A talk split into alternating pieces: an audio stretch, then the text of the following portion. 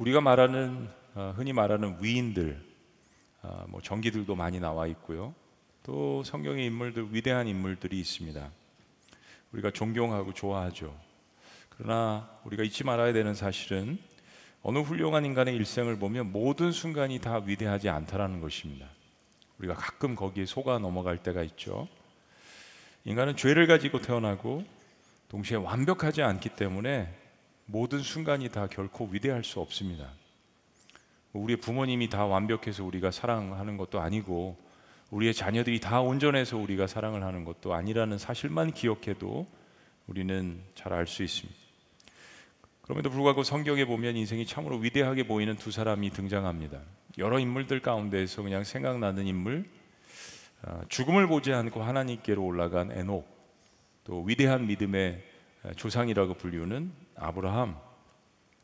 창세기에 등장하는 에녹이라는 사람은 아담의 아담의 7대 손인데 약 300년 동안 하나님과 동행을 하다가 어, 죽음을 보지 않고 하나님께서 그를 데려가셨다. 모든 우리 인간들이 원하는 소원하는 그런 어, 죽음의 마지막이죠. 어, 예. 죽음을 보지 않고 하나님께서 데려가셨다. 히브리서 기자는 이렇게 이야기합니다. 그가 믿음으로 말미암아 죽음을 보지 않았다. 아니, 다 믿음을 갖고 있는데 왜 특별히 에녹은 그랬는지 하나님께서 뭔가 예시로 보여주신 그런 인물인 것 같습니다. 근데 사실 에녹은 어, 나이 65세 무두셀라를 낳게 되는데 그때 인생을 깨닫고 성경 그때부터 하나님과 동행했다라고 이야기합니다. 그러니까 삶 전체가 하나님과 동행했던 것이 아니라 65세 때 므두셀라라는 아들을 낳고 뭔가 인생을 깊이 깨닫는 전환점이 있었던 거죠. 에녹의 터닝 포인트는 65세였습니다. 아브라함의 터닝 포인트는 그가 75세 되었을 때 하나님의 부르심을 받았는데 그때 하란을 떠나면서 아브라함의 삶의 변화와 역사가 시작됩니다.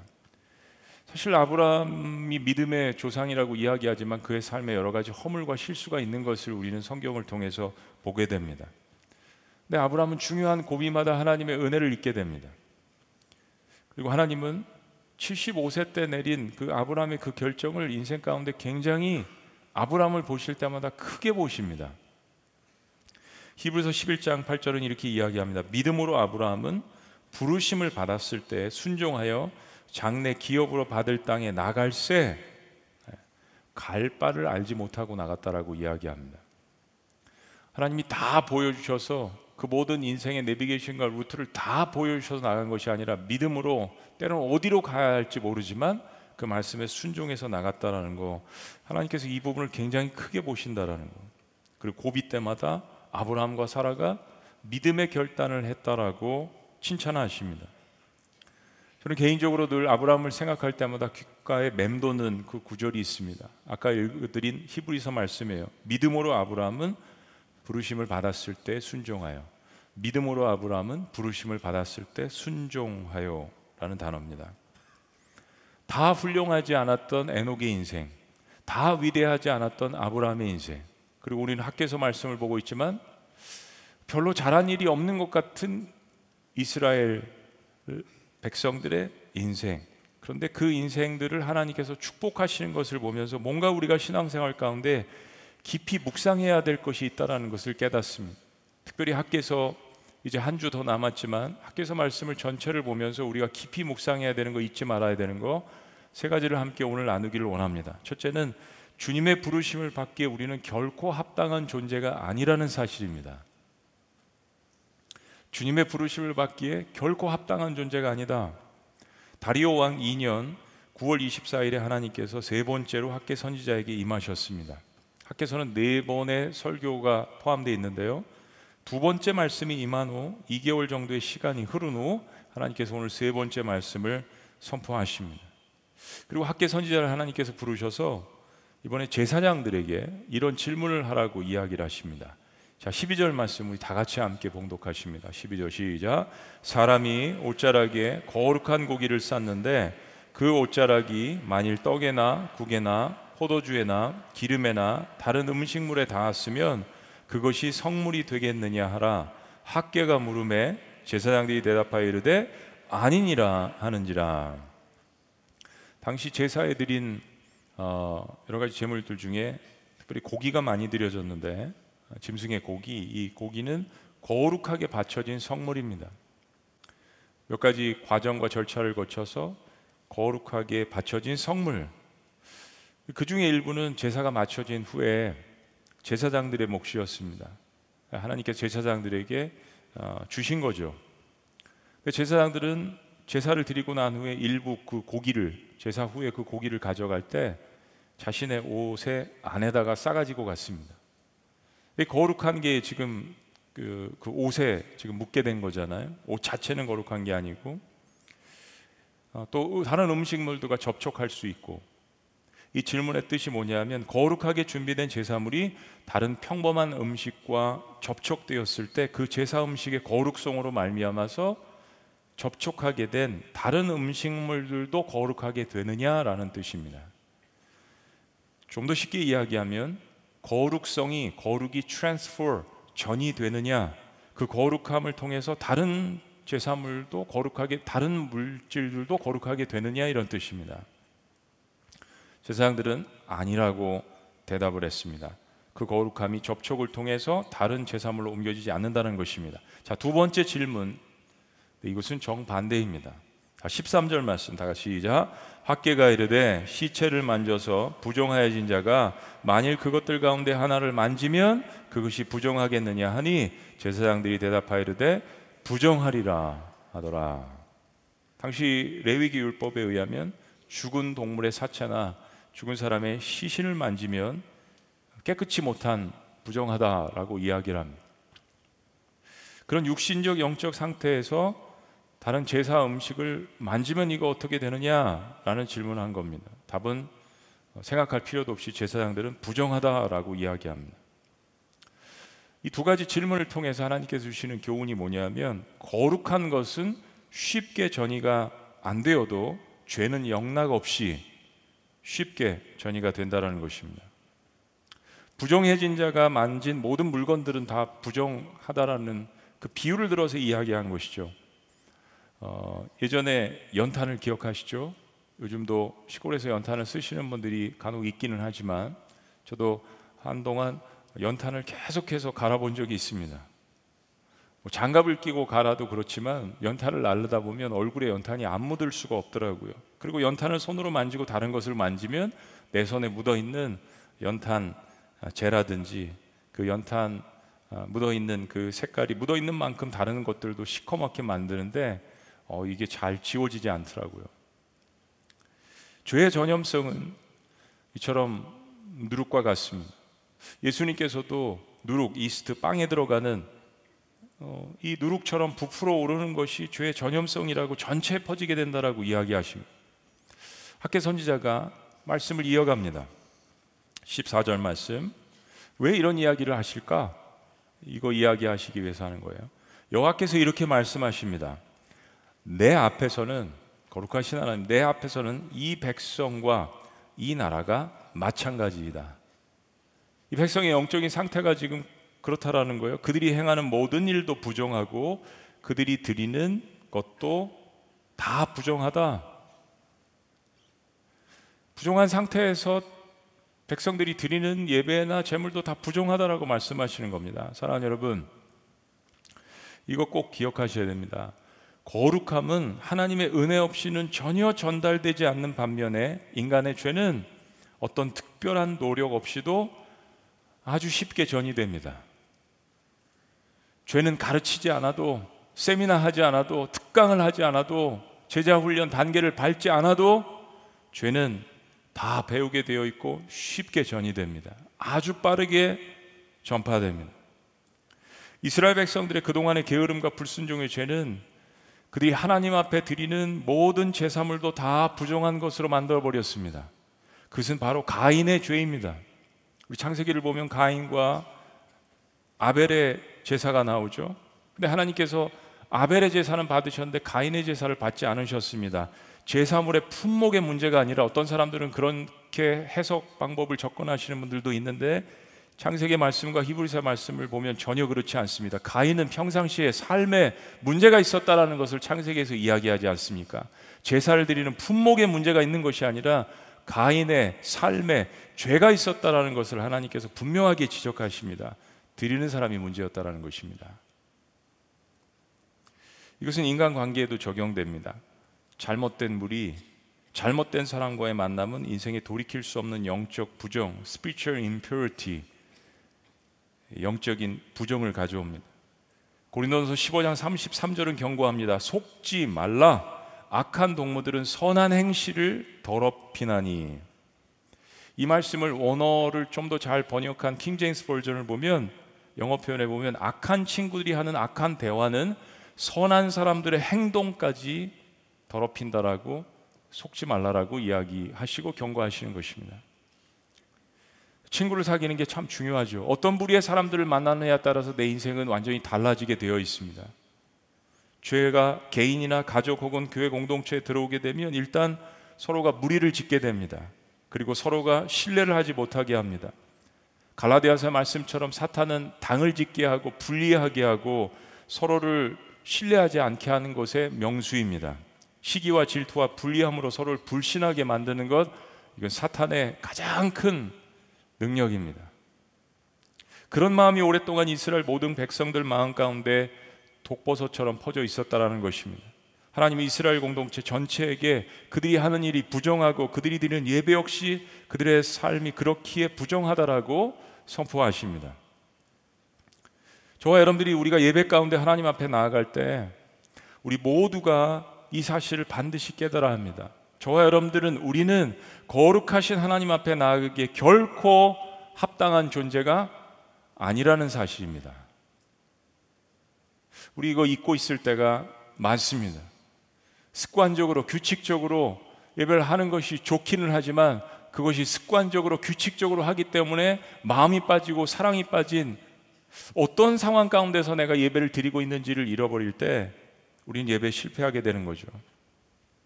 나는 예수 그리스도의 그 거룩한 그 보혈의 은혜가 아니면 결코 창조주 되신 전능하신 하나님 앞에 나아가서 예배를 드릴 수 있는 존재가 아니라는 이 겸손한 고백, 이 진정한 고백이 없으면 아무리 멋지게 차려입고 아무리 열심히 준비를 해도 아무리 찬양과 예배가 화려할지라도 하나님은 그 예배를 받으실 수 없다라는 것을 가인과 아벨의 제사에 대해서 분명하게 말씀해 주셨습니다. 그분은 영이시고 거룩하신 분이기 때문에 제밥에 재물에 관심이 있으신 분이 아니라 그것을 드리는 그 삶의 존재, 인격에 관심이 있으시다는 것을 말씀해 주시는 거죠.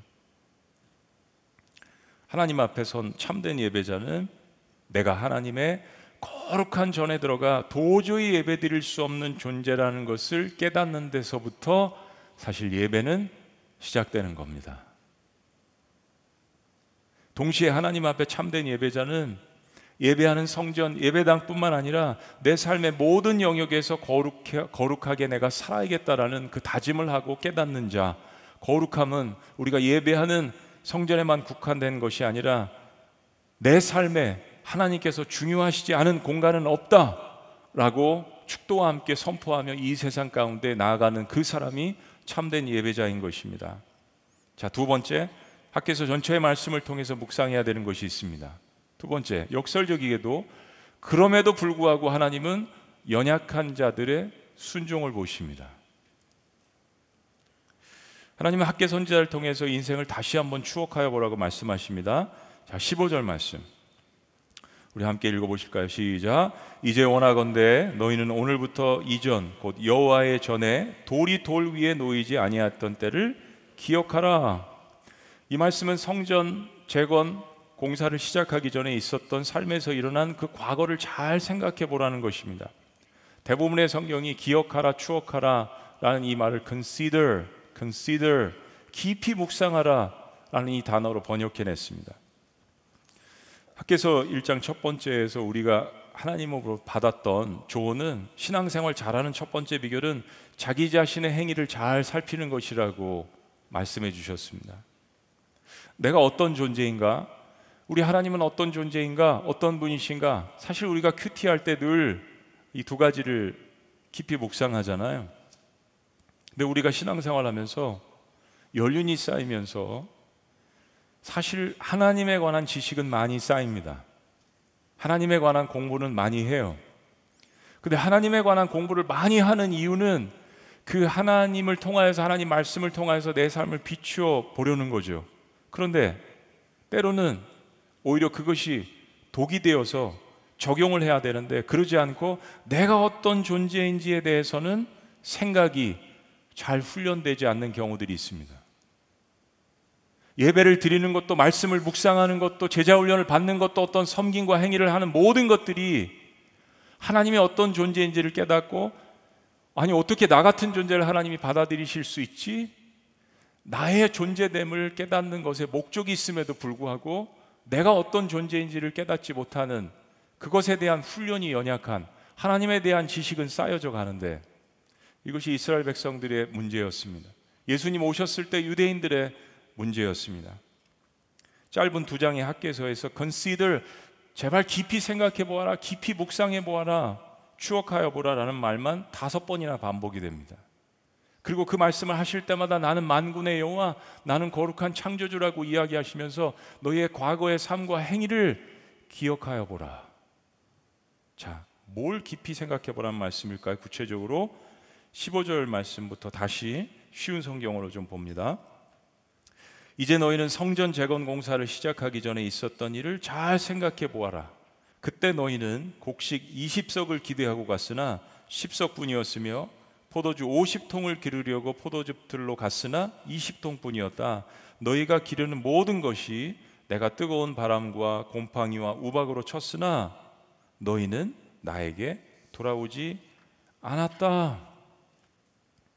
하나님께서 이스라엘 백성들 삶에 무엇이 무너져 있는지를 다시 한번 보여주십니다.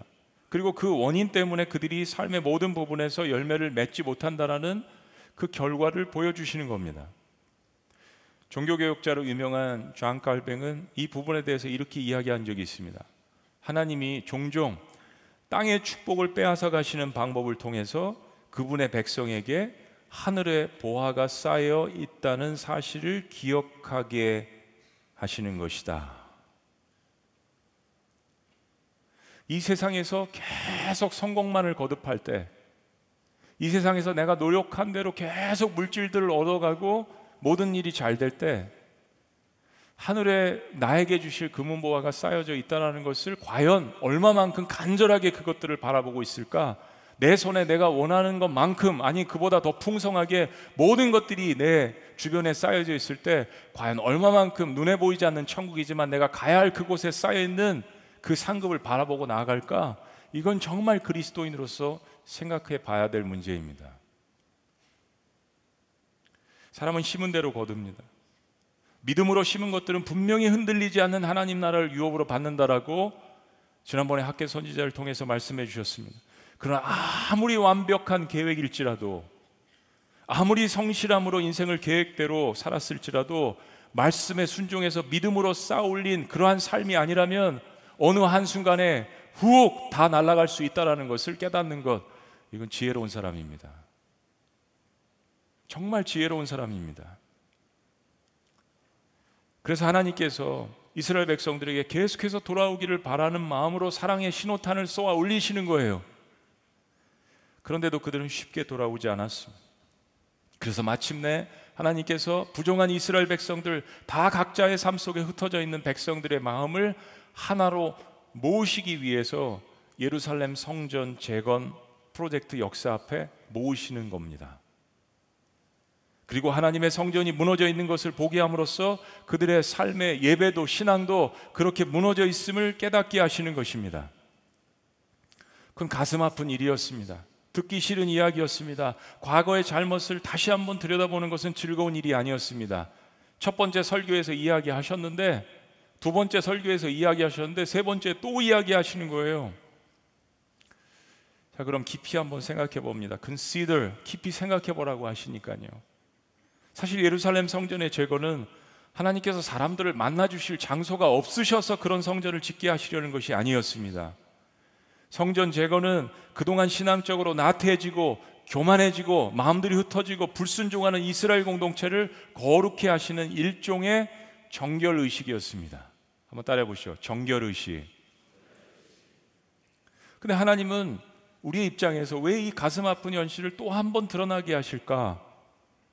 그것은 하나님께서 그들에게 이제 놀라운 축복을 하나님께서 준비하신 놀라운 축복을 주시기 전에 그것을 받는 이스라엘 백성들의 마음을 준비시키려고 하신 것입니다. 우리의 삶 가운데 축복을 받을 준비가 안 되어 있다면 오히려 그 축복으로 하나님을 떠나가고 하나님을 배역하고 하나님을 우습게 여기고 축복이 아니라 저주가 될 수 있음을 우리는 기억해야 합니다. 그것이 이스라엘 백성들 역사 가운데 있었기 때문에 그래서 북이스라엘이 멸망하고 남유다가 멸망하고 70년의 포로 생활을 거쳤기 때문에 하나님은 그런 역사를 다시 한번 이스라엘 백성들이 영적인 아버지로서 그것을 겪기를 원하시지 않는 겁니다. 세 번째 학계서의 전체의 말씀을 통해서 그래서 우리가 묵상해야 하는 것이 있습니다. 하나님은 자녀들의 순종을 통해서 축복을 담는 그릇을 만들어 가십니다. 자, 하나님께서 이제 본론으로 들어가시는데 18절 말씀은 이런 말씀입니다. 쉬운 성경으로 보면 오늘은 9월 24일 곧 성전 기, 기초 공사를 완성한 날이다. 너희는 오늘 이후의 일을 잘 관찰해 보아라. 지금 터닝 포인트를 이야기하시는 겁니다. 하나님은 두 가지를 비교해 보라고 하시는 겁니다. 아까는 과거부터 성전의 기초를 놓기까지의 삶은 어떤 것이고 지금 이제 이 성전의 기초를 놓은 다음부터의 삶 아무것도 아닌 것 같은데 이 기초 뼈대를 놓는 겁니다. 이 순종 이후에 미래가 어떻게 달라질 것임을 예의 주시하며 살펴보고 비교하라는 것입니다. 옛날 한국에 TV가 본격적으로 유행하던 시절에 어, 막 흑백 TV에서 이제 티, 칼라 TV로 이렇게 바뀌던 시점이었던 것 같아요. 어, TV의 양대 산맥을 이루는 두 회사가 있죠. 지금도 어, 그런 것 같은데요. 치열한 경쟁이 있었습니다.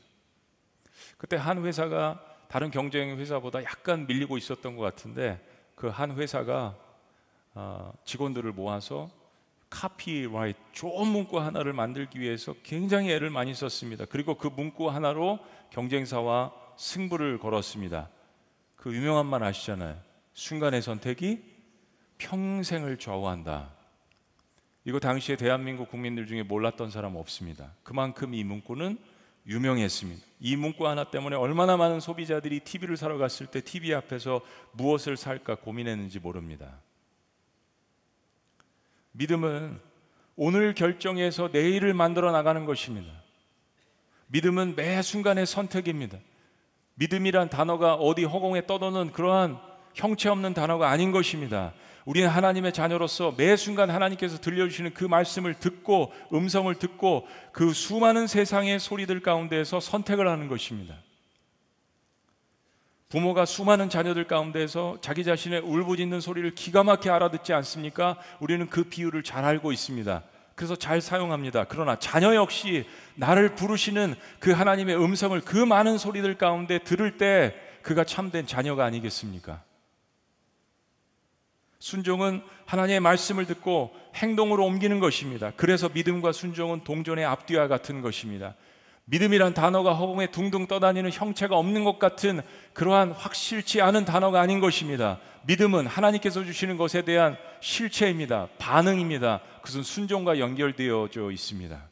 아무리 많은 말씀을 들을지라도 아무리 많은 묵상을 할지라도 그 말씀 가운데 어느 한 가지를 내 삶 가운데 오늘 실천하겠다고 하는 그 믿음은 바로 순종으로 연결되어져 있고 그리고 아무것도 아닌 그 순종 실패와 성공을 떠나서 하나님은 그것을 보시고 삶의 열매를 제공해 주신다는 이야기입니다. 자, 다시 한번 하나님께서 이스라엘 백성들에게 대한 그분의 마음을 이제 본심을 무엇을 이야기하려고 여기까지 오셨는지를 펼쳐 보이십니다. 19절 말씀. 아직도 창고에 남아 있는 씨앗이 있느냐?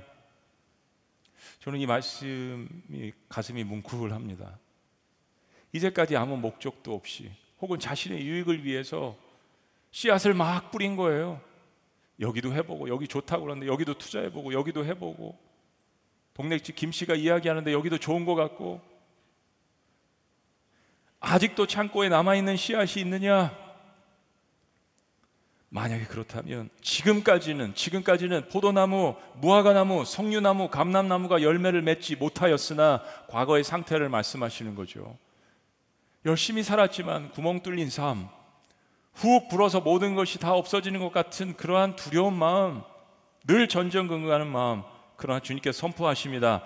오늘부터는 내가 너희에게 복을 내려주겠다.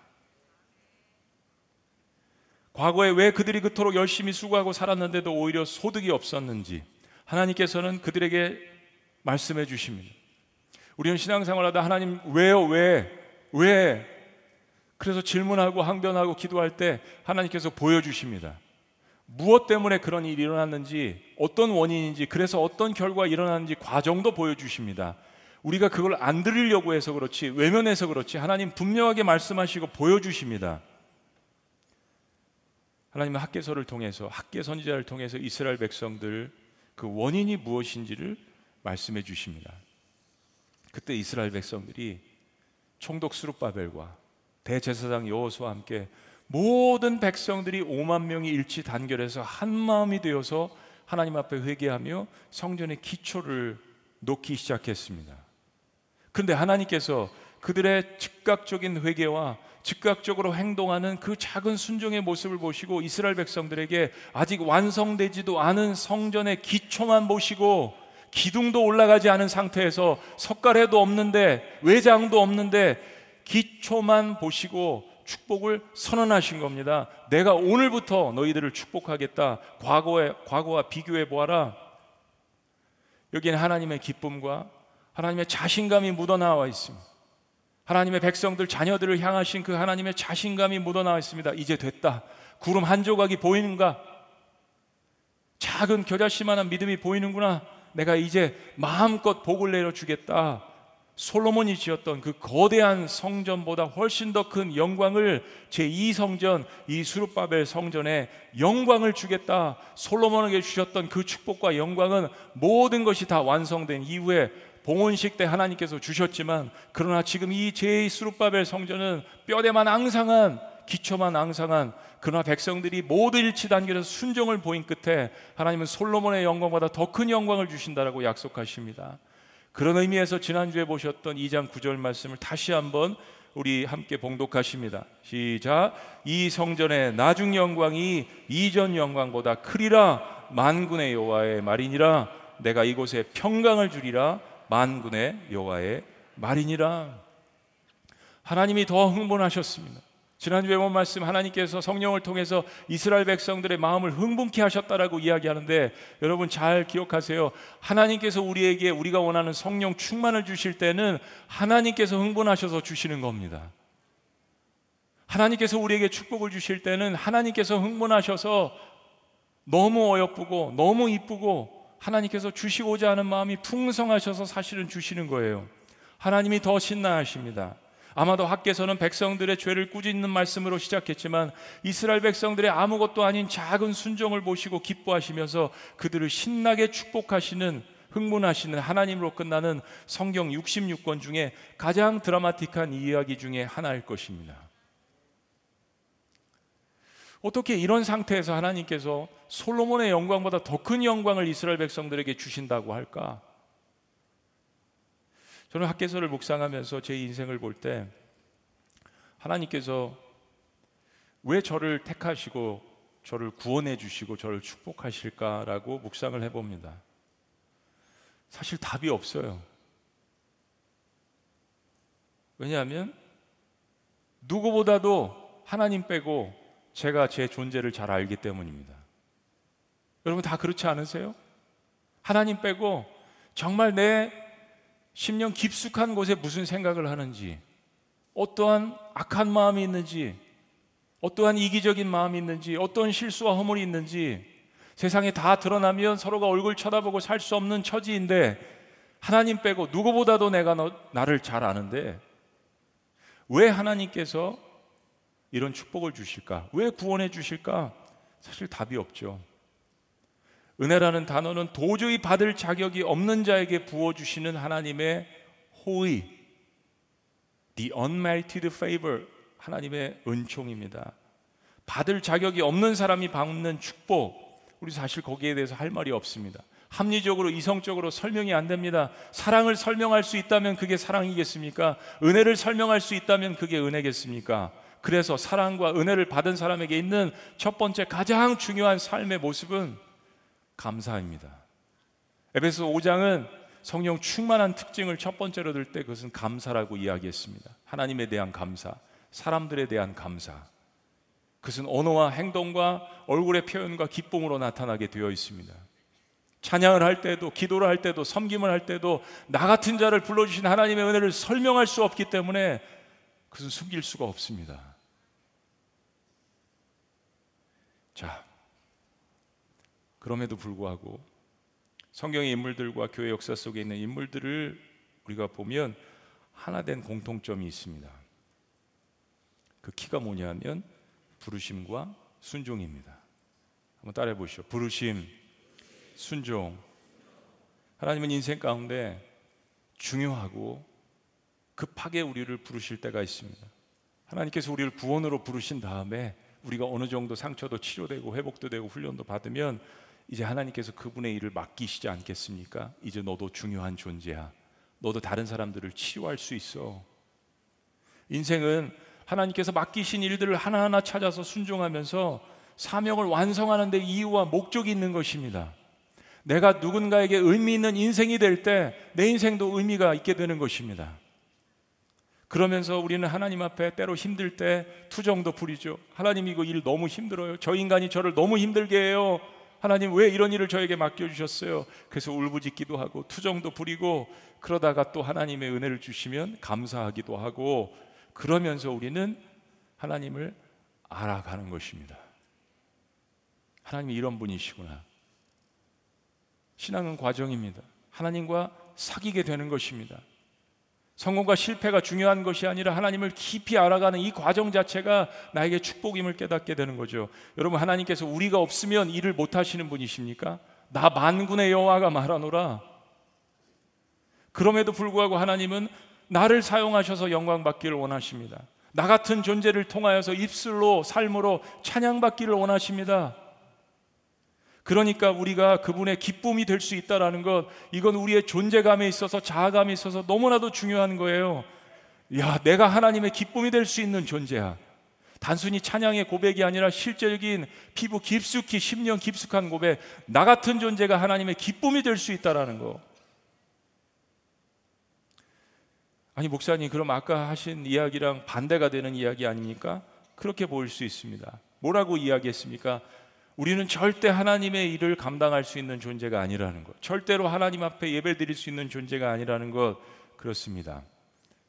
그건 우리의 입장에서 깨닫는 거 중요해요. 그러나 그렇게 부족한데도 불구하고 나의 작은 믿음과 순종으로 하나님을 기쁘시게 하실 수 있는 존재라는 것을 성전의 이 뼈대만 놓은 이스라엘 백성들에게 가르쳐 주시는 것입니다. 그것이 하나님과 하나님 백성과의 신비한 비밀입니다. 아주 오래전에 존 비비어라는 목사님이 쓴 순종이란 책을 읽은 적이 있습니다. 밤새워서 책을 읽고 얼마나 펑펑 울면서 회개하면서 몇 개월 동안 이 책을 묵상했는지 모르겠습니다. 야, 내가 한 행동들이 상당 부분이 하나님 앞에 그렇게 불순종한 것들이 많았구나. 어, 인간관계에서 어려움을 겪는 것들이 하나님께서 나를 사람 되게 하기 위해서 라반처럼 하나님께서 세워놓으신 사람들이 있는 거구나. 하나님의 사랑이라는 관점에서 삶을 다시 한번 보면서 얼마나 하나님 앞에 불순종했는지를 몇 개월 동안 회개한 적이 있습니다. 내가 사람들하고 주변에 세워놓으신 지도자들에게 불순종했던 것, 그 책의 핵심을 세 가지로 요약하면 즉각적 순종, 100% 순종, 감사함의 순종입니다. 정말 우리가 이해가 안 가는 부분이 있죠. 즉각적 순종, 뭐 감사함 순종 이거는 이해가 가지만 100% 순종 이게 가능할까? 책에서 이야기하기를 90% 순종은 순종이 아닙니다. 뭐 믿음으로는 이해가 가지만 합리적으로 이게 고개를 갸우뚱하게 만드는 이야기. 인간이 과연 100% 순종을 할 수 있을까? 성경은 사울 왕에 대해서 이야기합니다. 사울 왕은 하나님 앞에 90% 순종을 하는 척을 했지만 나머지는 자기 자신의 유익을 위해서 남겨놓았습니다. 결국 90% 하나님 앞에 순종한 척 한 것도 자신의 유익을 취하기 위해서 하나님을 이용한 것이죠. 하나님은 사울 왕에 대해서 이렇게 이야기하십니다. 여호와의 말씀이 사무엘에게 임하니라 사무엘 선지자를 통해서 말씀하십니다. 이르시되 내가 사울을 왕으로 세운 것을 후회하노니 그가 돌이켜서 나를 따르지 아니하며 내 명령을 행하지 아니하였음이니라.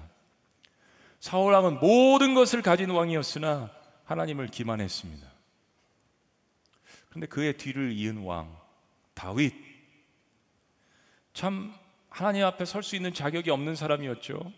아버지 이세도 알아보지 못한 형들 가운데 막내 사무엘도 다윗을 알아보지 못했습니다. 그냥 들에서 양을 치는 목동 그러나 하나님께서 그를 택하셨습니다. 이스라엘의 왕으로 기름 붓기 위해서 10여 년 이상 사울의 칼날을 칼날을 피해 다니면서 그런 훈련을 받았습니다. 그리고 왕이 되었을 때 여러 가지 위대한 일을 하나님을 위하여서 했습니다.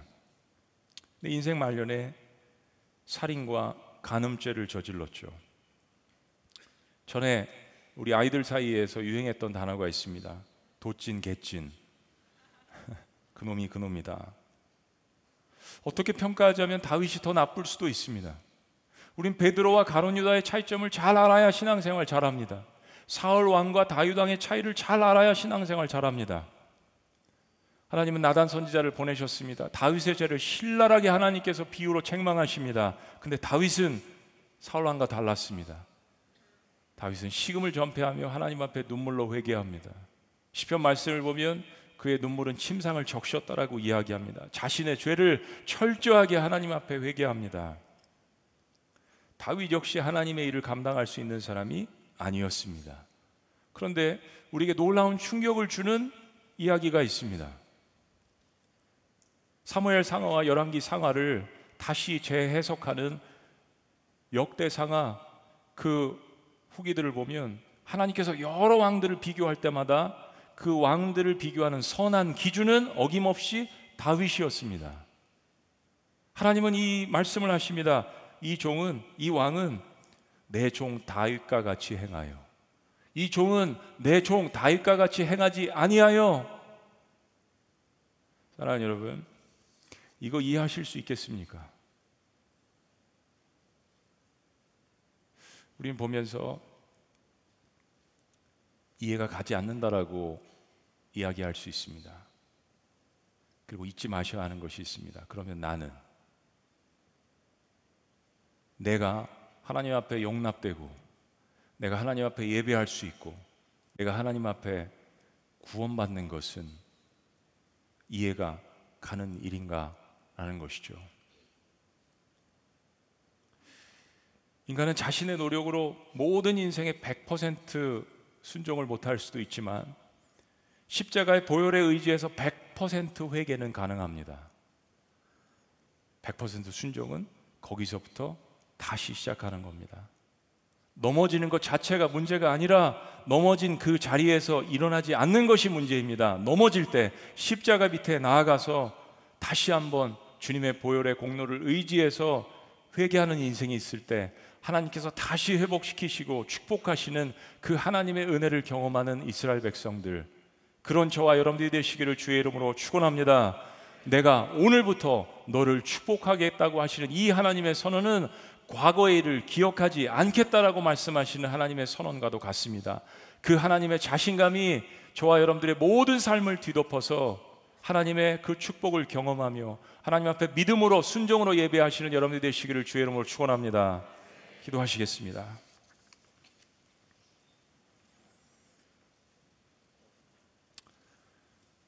그렇습니다.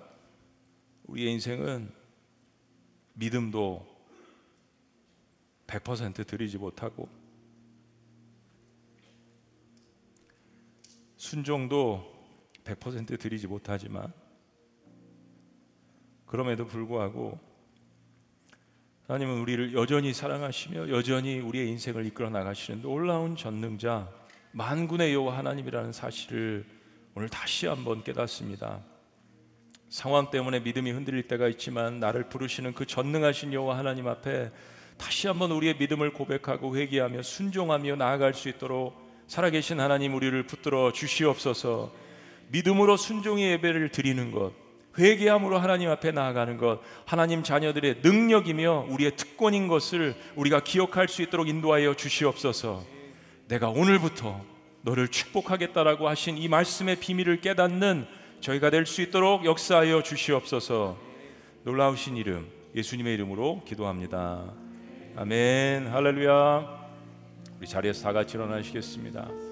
우리 그런 마음으로 이 찬양 주님 앞에 고백합니다. 주는 나의 도움이시며 주의 계획 영원하시네. 주의 위험 앞에 믿음으로 순종해 예배드리리. 우리 한번 따라해 보십니다. 주님 앞에 믿음으로 순종해 예배드리리 고백하십니다.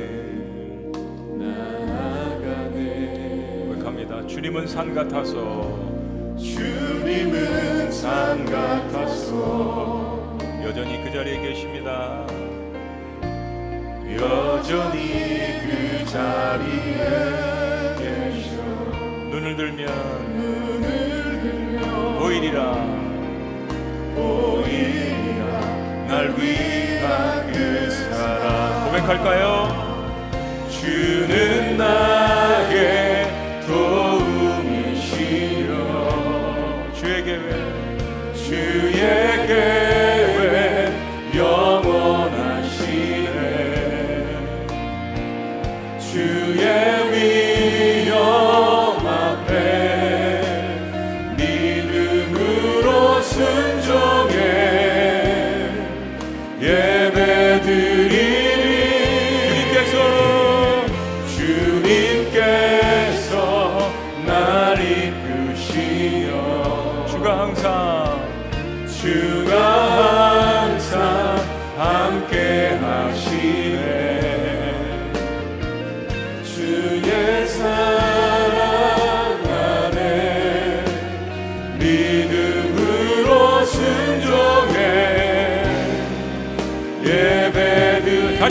고백합니다. 주는 나의 도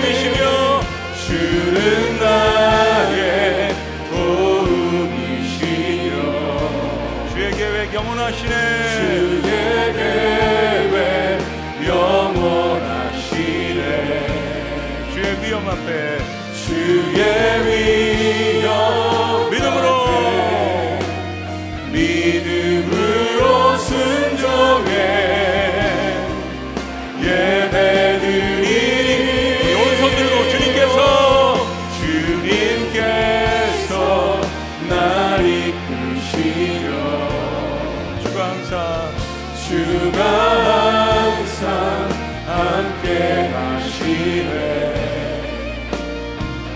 주의